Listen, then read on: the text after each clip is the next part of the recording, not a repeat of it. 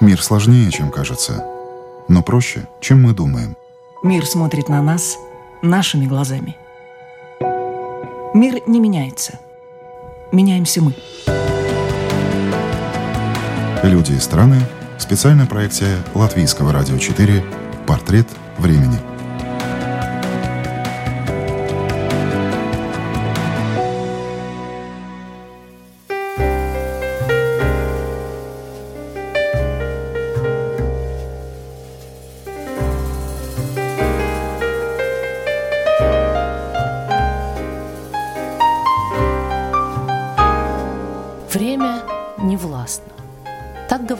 Людях, подобных собеседнице нашей сегодняшней программы «Портрет времени».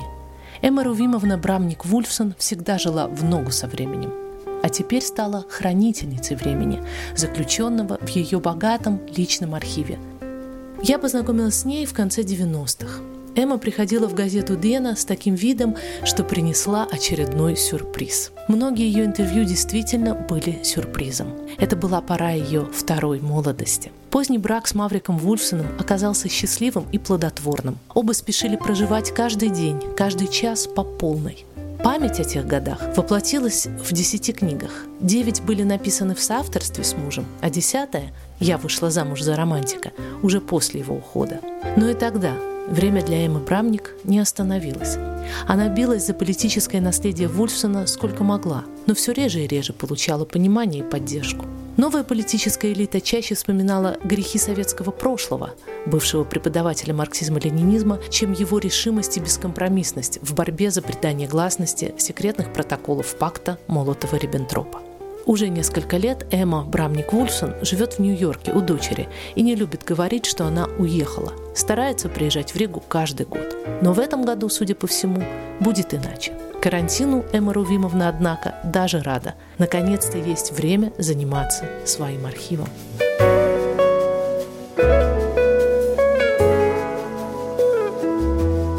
Эмма Брамник Журналист и публицист, вдова одного из отцов независимости стран Балтии Маврика Вульфсона в передаче «Портрет времени» на волнах Латвийского радио 4. У микрофона Анна Струй.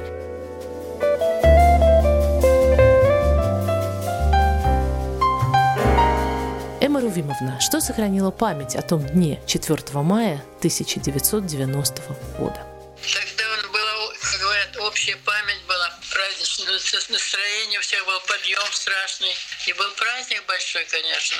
И я помню, когда эти массы народу на улицах, когда 250 тысяч было на набережной, тогда еще Комсомольская набережная был митинг, и приехали со всей Латвии. Было действительно столпотворение, был такой большой праздник и подъем души каждого человека. Когда э, в Сейме приняли эту декларацию, все начали выходить оттуда депутаты, все начали выходить из дверей, толпа народу стояла на площади, ждала, и в основном это были русские, кстати.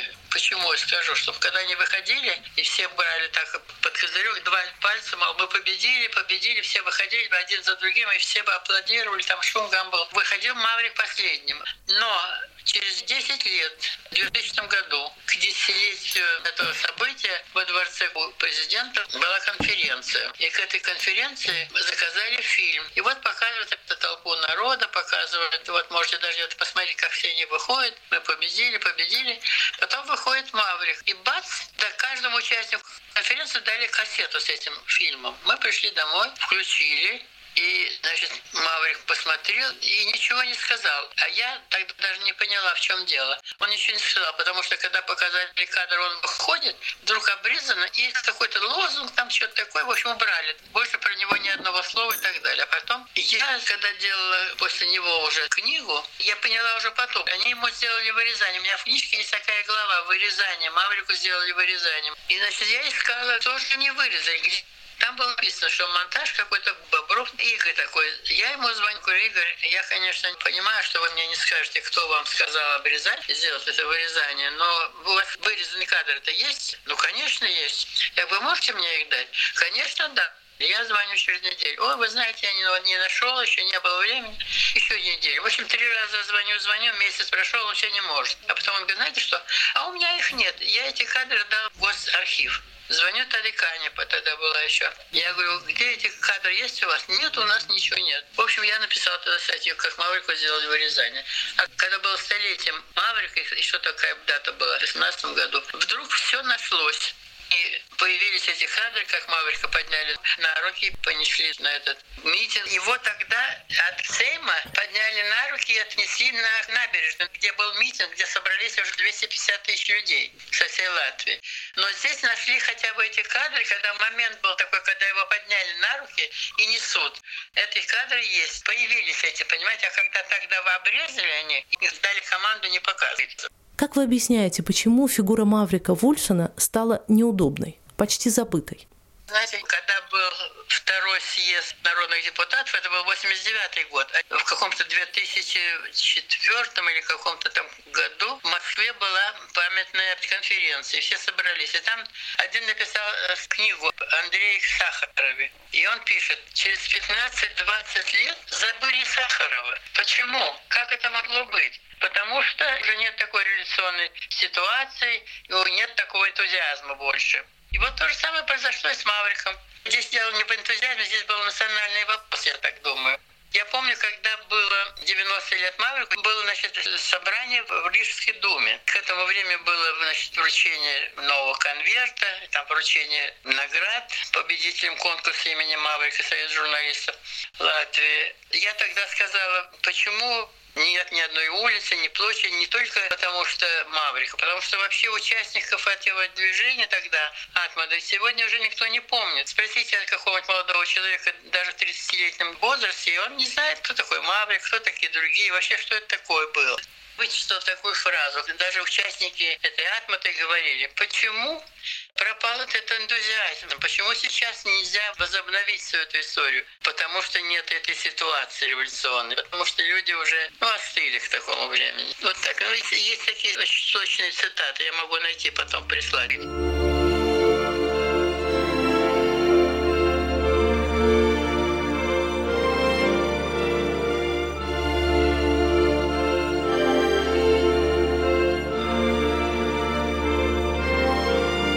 Для нее это очень характерно. Найти цитату, вспомнить имя, назвать источник – газетная школа. Эмма Бравник и сегодня называет себя журналистом. Уже после нашего интервью мне приходит от нее смс -ка. «Позвони, я еще кое-что вспомнила о 4 мая».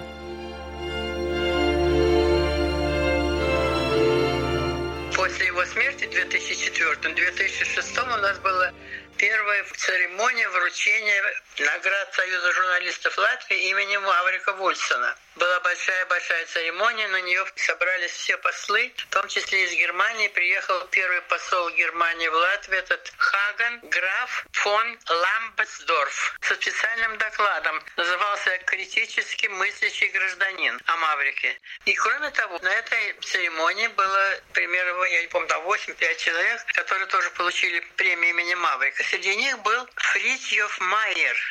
Он заведующий отделом международной жизни немецкого журнала Der Spiegel, знаменитый журнал, который является ну, зеркалом всей жизни Европы, на него равняется вся немецкая читающая публика Европы. И он когда-то приехал с первой делегацией немецких журналистов ФРГ в Латвию. Это было в 70-х годах. Ну, тут, конечно, горком ЦК собрались 30 человек, будто бы журналистов, и была встреча с этими журналистами-немцами. Ну, конечно, вся эта публика была глухонемая, не только Маврик, значит, немецкоговорящий был. И он знал этот журнал, и он все время комментировал, там говорил, вот в вашем журнале это не так, это так, это то. И когда закончилась эта встреча, они вышли и подружились, шли по улице, поболтали, потому что нельзя было встречаться, а хотя он потом пригласил даже домой. И тот ему сказал, Фритер, говорит, знаешь что, я говорит, понял, что среди всей этой группы журналистом-то был только ты один. Так что остальные-то были просто, значит, так сказать, пропагандисты. Интересный человек. А на днях я просто вспомнила, потому что была католическая Пасха, я написала поздравительный Хагану этому и Фрисеву, и они мне ответили. И, я ему написала, что, знаешь, сейчас у нас 4 мая будет 30 лет независимости Латвии, Фрицев. И он мне пишет, ой, дорогая моя, такие воспоминания, 30 лет, Маврик, это ваша независимость, так, такие эмоциональные у меня это воспоминания.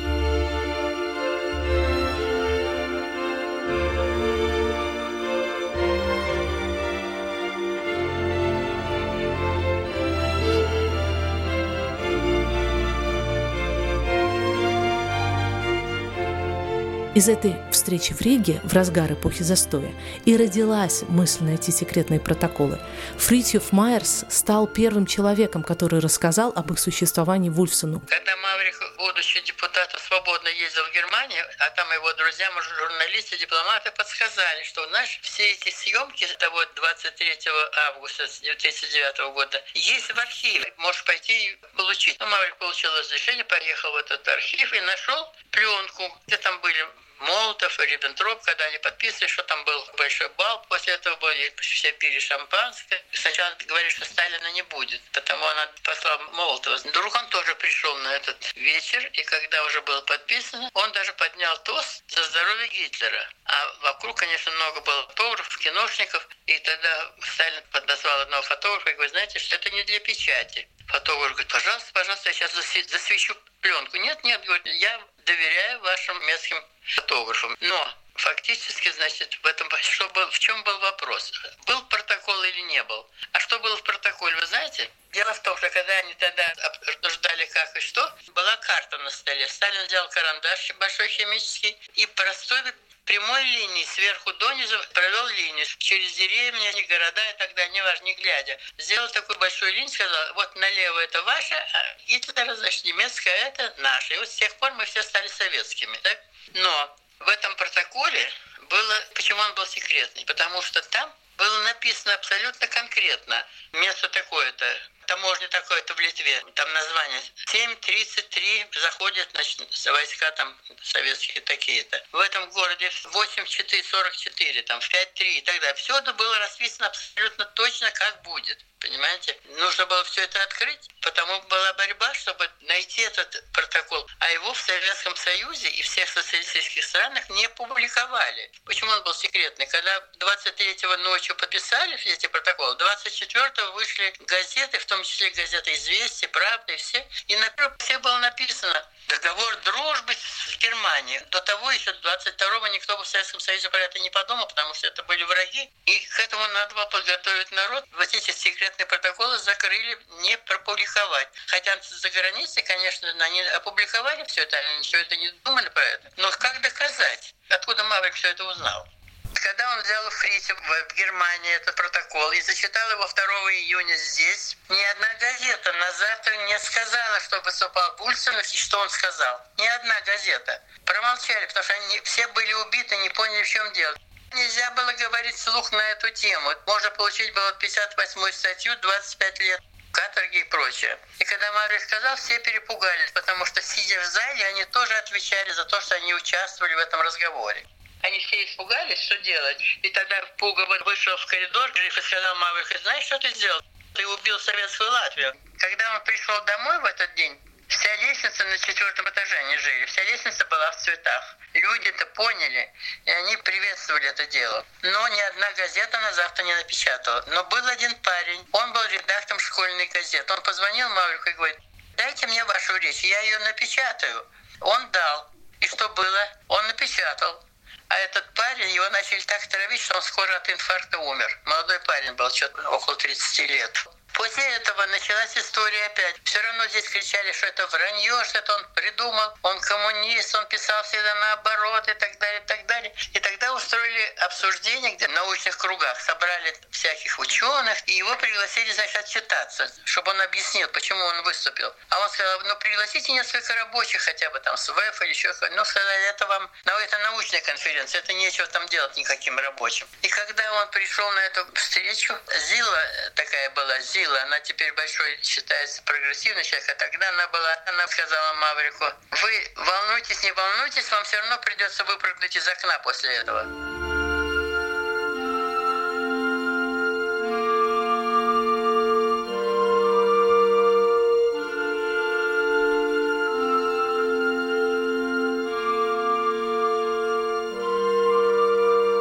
Эмра а вот скажите, пожалуйста, еще такую вещь. Когда все это начиналось? Ведь, в общем, риск был огромный. Вот что тогда побуждало таких людей, как ваш муж и других, начинать всю эту борьбу? Ведь на тот момент никто не знал, кто победит и чем это могло обернуться. Да вообще даже не думали про это. Вся эта история началась до того, когда э, литовцы, эстонцы и латыши, как говорят, подняли вопрос в Кремле еще у Горбачева, чтобы отпустить эту Прибалтику не политически, а экономически, потому что еще тогда нужно было каждую булочку утверждать, сколько мака положить, сколько сахара и так далее. В Москве все это надо было. И, значит, боролись за экономическую свободу, независимость. И тогда, когда Маврика был еще, они были все депутаты Верховного Совета СССР, приезжали они все на конференцию, то есть это когда они приезжали в Кремль, как Горбачев их приглашал, Горбачев всегда его сажал, между прочим, рядом с собой. Он любил с ним поговорить. Марк часто беседовал, и он говорил, Михаил Сергеевич, ну отпустите в эту Прибалтику, там, пусть они как кораблики маленькие поплавают в экономическом море. Мы же никакой проблемы нет. Ну, ну пусть они будут самостоятельно. А если вам не, не понравится, не получится, так вы снова откроете это дело. А Горбачев ему сказал, Маврик Геннадьевич, вы же умный человек, вы что, не понимаете? Того человека, кто отпустит Балтику, рано или поздно повесят на Красной площади. Понимаете, вот такую фразу.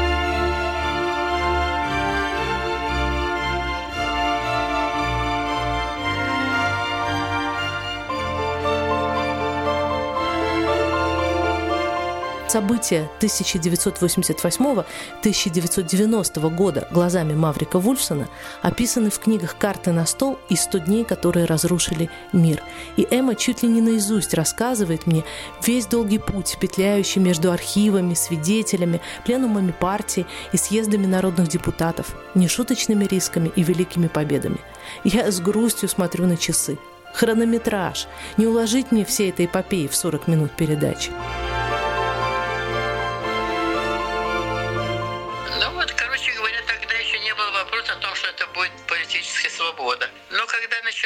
Второй съезд народных депутатов СССР в Москве, когда этот Яковлев был председателем комиссии, и они начали обсуждать этот вопрос, что вот Балтика просит отпустить их и так далее. У них и в голове этого не было, никто не мог себе представить, как это можно отпустить. В зале было 1250 депутатов. Депутаты были со всего Советского Союза, работники, всякие э, интеллигенты, колхозники, рабочие. Они понятия не имели ни о пакте Молотова, ни тем более секретный протокол. Вообще не понимали, о чем речь. И было очень много военных тоже там сидело в зале. И когда Маврик пришел, э, выступил, начал говорить на трибуне о том, о чем он говорил 2 июня значит, в Риге на пленуме интеллигенции, о том, что это было, что это было, в сороковом году. Он его согнал с трибуны, так как Сахаров согнали. Маврик говорит, вы что, не хотите слушать самого старшего из всех, кто там был, и вообще всю правду узнать? Ну тогда не надо. И он начал уже сходить с трибуны. И только в этот момент, что в зале такой поднялся шум, все кричали там, что такое, дайте договорить, в чем дело, мы же не знаем, дайте ему договорить. Кричали, свистели. А военные топали ногами, сказали, не давайте, не давайте, не пускайте его обратно на трибуну. И начался такой большой шум, что Горбачев и там вся эта команда сидела за трибуной.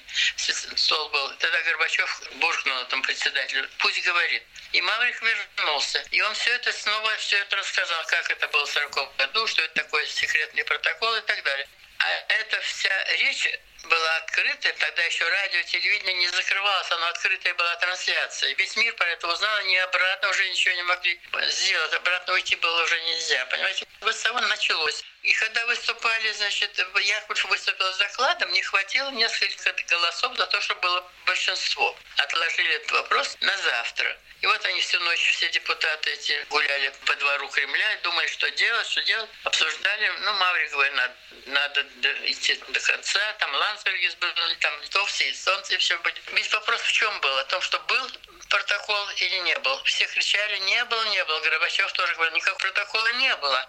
И вдруг ночью, когда они гуляли по двору Кремля, все эти участники комиссии Яковлева, вдруг, значит, пришел бывший, не бывший, а настоящий заместитель председателя министра иностранных дел, русской фамилии, у меня там книжки есть. И он пришел и сказал, что при сдаче документов в архив Горбачев подписал под номером 6 протокол в архив документы. Это были документы о секретных протоколах. А Горбачев даже не знал, что он подписал, понимаете? Он сам ничего не понимал, конечно, он сам тоже ничего не знал. И вот тогда Яковлев сказал об этом на завтра перед съездом, и съезд тогда утвердил. Понимаете, вот такая была борьба. О том, что он сделал, Маврик Вульфсон думал даже на смертном одре. Он же, когда был зачинателем этого дела, он думал о том, что как все это будет хорошо, и все будут жить дружно и красиво. А потом началось, там, русским не дали гражданство и так далее, и так далее. Он очень переживал. Он скажу, что когда он умирал, последние минуты, кстати, у меня всегда около постели, около подушки лежал диктофон. И когда он начинал что-нибудь рассказывать, я говорю, можно сказать? Ну, давай, я включаю. И вот даже когда он умирал, у меня тоже был рядом диктофон. И он мне говорит, дай мне твои руки. Он даже чувствовал себя таки плохо силы. Потом он, значит, замолчал и говорит, люди, поверьте, все было верно. Русские латыши должны жить вместе, другого пути просто нет. Поверьте мне, все было правильно. И спасибо, до свидания. Он на лекциях всегда так говорил. И вот всем он ушел, понимаете?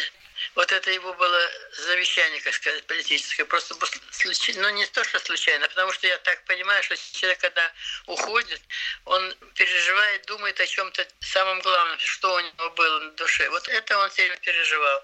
И вот это, если бы случилось, так бы действительно хорошо было бы, но этого не случилось пока что. Я вот вижу, что немножко не получается до сих пор. Вот это я считаю, что было бы здорово, если бы это все случилось так, как было задумано. Мир сложнее, чем кажется, но проще, чем мы думаем. Мир смотрит на нас нашими глазами. Мир не меняется. Меняемся мы. Люди и страны. Специальная проекция Латвийского радио 4 «Портрет времени».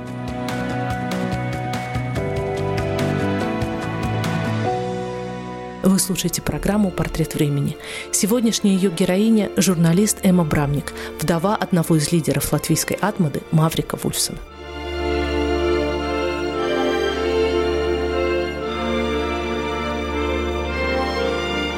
Книга Эммы о Маврике называется «Я вышла замуж за романтика». Это потрясающая история поздней любви и подлинного взаимопонимания двух ярких, неординарных личностей –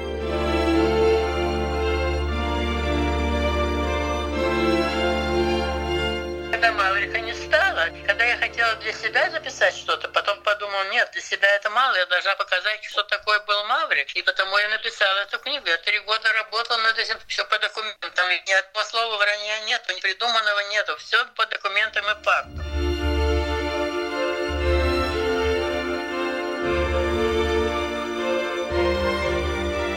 Сегодня Эмма выкладывает отрывки своих воспоминаний в Facebook и не исключает появление еще одного детища своего таланта – новой книги – Диву даешься. Откуда у этой женщины столько энергии? А уж какая память. Может, у моей собеседницы есть какой-то рецепт?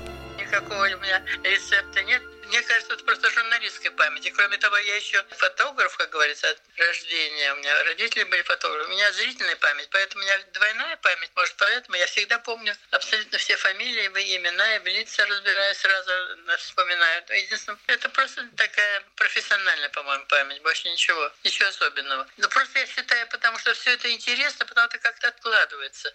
Помню, когда-то всем было модно говорить, как Пушкин сказал, что, мол, ленивы мы и нелюбопытны, мол, так, люди такие. А я считаю, журналисты не могут быть такими. Нам все интересно. И мне кажется, в каждом человеке можно найти что-то интересное и ищем, и находим.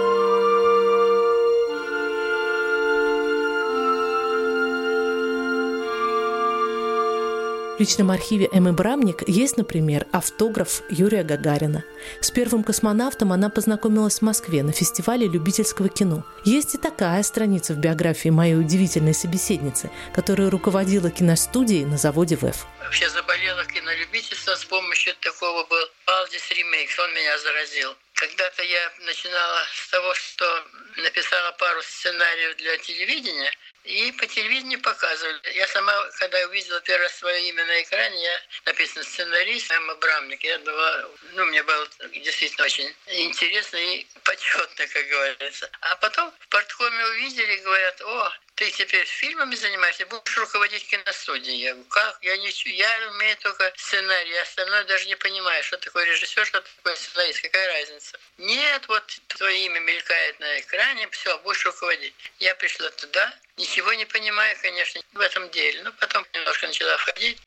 В общем, мы начали делать какие-то интересные вещи. И вот однажды приходит один такой Фред, он родился в Берлине, он знал немецкий. Он любил ходить в библиотеку и перелистывать немецкие журналы. Один раз он приходит, ему знаешь что, в Европе сейчас по-новому показывают фильмы. Не просто один кадр на экране, а три кадра идет параллельно. Это три ленты. И каждая лента, значит, поясняет тему одну и ту же. Вот говорит, это называется варио. Балдес, а что это такое? Говорит, давай попробуем. Ну, давай.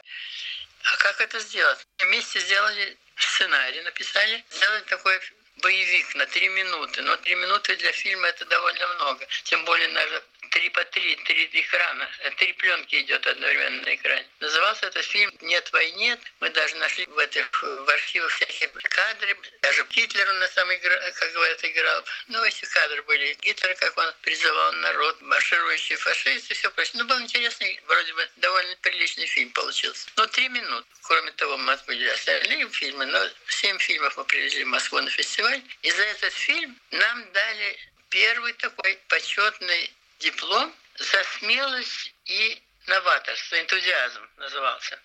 Почему? Потому что первый раз мы сами попробовали это сделать, тройные кадры, да, а жюри были все очень великие киношники, в том числе председатель жюри был председатель секции работы с кинолюбителями Союза кинематографистов СССр Григорий Рошаль, известный режиссер, кинорежиссер и театральный. И вот, значит, для того, чтобы показать этот фильм, нам надо поставить три проекта. Ну, это была 16-миллиметровая пленка. И для того, чтобы показать, нам надо было три экрана. В общем, это все было на таких, на любительских началах. Мы показали. В зале было две с половиной тысячи народов на, Кир... на Воровского, в Доме кино это было в Москве. И вот, значит, мы показали этот фильм, три минуты, кончился фильм, значит, включили свет, и вдруг тихо. И вдруг после этого начались овации, зал зааплодировал, а Рошаль микрофон сказал, он председатель, у нас не аплодируют, у нас фестиваль.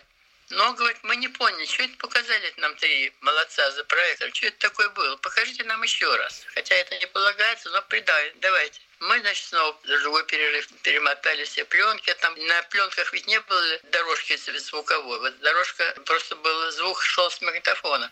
С обычного, с, круг, с круглым кассетом, домашнего и так далее. Мы показали второй раз. И тогда уже даже жюри сказали, ну, в общем, короче говоря, нам дали диплом за смелость и энтузиазм. Вот это была история. Мы получили такой почетный диплом, нас представили космонавтам. Тогда-то это был 62 год, только космонавты пустили с неба. Они были небожителями. А в этот вечер как раз в Доме кино показывали их фильм «Небесные братья».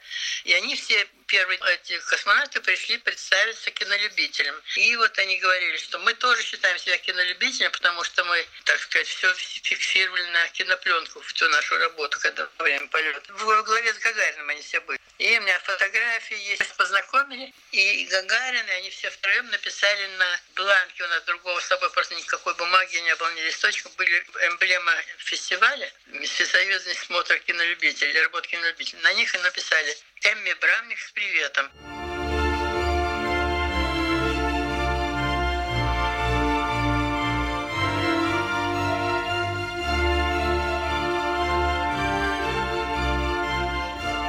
Вот еще один, всего один, но какой яркий экспонат Эминой коллекции. Серия репортажей с шахматного мемориала имени Михаила Таля в 1995 году, где она, как журналист, проработала, по ее словам, 10 дней не вылезая, до того не имея никакого представления о шахматах. Встретившись в Риге с чемпионом мира Владимиром Крамником, она, как всегда, очень искренне и непосредственно поинтересовалась, почему в их фамилиях различается всего одна буква. Откуда у вас такая фамилия? Он говорит, вы знаете, эта фамилия не моя. У меня фамилия, так сказать, не шахматистская, такая типа, ну, простая фамилия русская. А я взял фамилию моей бабушки. Ой, говорю, а где бабушка? Откуда бабушка ваша? Она, он говорит, он, она из Каменец-Подольска. О, и мой муж тоже из Каменец-Подольска. Вот это Брамник и Крамник. Получается, это одна буква, наверное, ошибка, как мой редактор когда-то говорил. Если в паспорте ошибка, значит, это паспортистка была неграмотная. Так у кого была неграмотная паспортистка? У вас или у меня? Поэтому могли быть одной фамилии. Он посмеялся, говорит, а это интересно.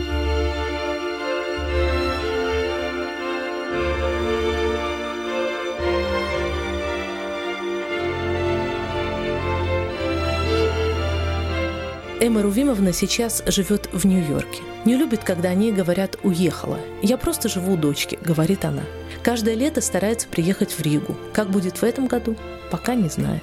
Теперь жить карантин, надо сидеть дома. И я, в общем-то, немножко даже довольна этому, потому что мне некуда торопиться, как и всем. И кроме того, я уже в возрасте, в группе риска, так что мне нужно торопиться, успеть все что-то сделать. То, что я занималась всю жизнь, было всякое, конечно, все, все, как у всех журналистов, всю жизнь бегом, бегом, и тем более про архивы свои я тоже никогда не думал, некогда всегда было. Все это свалено было, как говорится, в уме и в бумагах и прочее. Понимаете, у нас была такая бурная жизнь, интересная, наполненная, прожить почти 9 с половиной 10 лет, и сохранились дневники, помните, такие были еженедельники, которые 365 страниц там было каждый день. Так вот, каждая страница у меня была заполнена, каждая строчка, потому что кто-то приходил, приезжал, интервью, журналисты, ТВ, радио, газеты, мы куда-то ехали, мамы куда-то приглашали. И такая была бурная жизнь, интересная. А вдруг, когда его не стало, все стало тихо, и мне так было больно, что ничего не происходит, знаете, страшно. Я как посмотрю на эти дневники, мне сердце болит. Вчера я просмотрела свой архив, случайно открыла фотоархив и магнитофонные записи на маленьких кассетах еще. Но абсолютно все, там у меня столько фамилий, я говорю, что даже нашла пленку с Терешковой в 73 году когда-то. Она нас пригласила, у нас был комитет советских женщин на ВЭФе, который дружил с ней, очень с комитетом советских женщин Терешковой большой, как говорится, комитетом. И мы ездили туда, часто собирали деньги, привозили всякие вещи для детей в Африке и так далее. В общем, мы подружились очень много раз были там с Джуной. Я даже вот какую фамилию не назовете, этих знаменитых, все это я с ними встречался, и для всех есть у меня их не только фотографии, рассказ, по которому у меня опубликовано, но еще даже их голоса потому что в записи у меня их с ними интервью, например, Эрнст неизвестный и с его мамой, Белла Дежо такая знаменитая. А недавно мне по почте написал один товарищ, он собирает коллекцию голосов и пишет мне в компьютере. У вас есть записи всех этих людей, с которыми такие интересные люди? Ну, я говорю, есть. Он говорит, не можете мне прислать голоса? Ну, я посмотрел, что у меня столько голосов, что только специально этим заниматься надо было бы. У меня просто нет времени. Но это интересно, что человек интересуется. В общем, от меня есть голоса. Уже не только что фотографии, рассказы и так далее.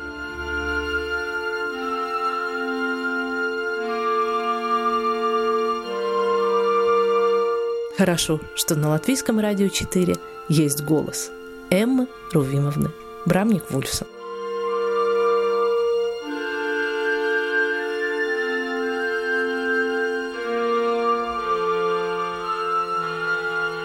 Вы слушали программу «Портрет времени». Ее подготовила и провела журналист Анна Строй, оператор компьютерного монтажа Ингрида Бедел.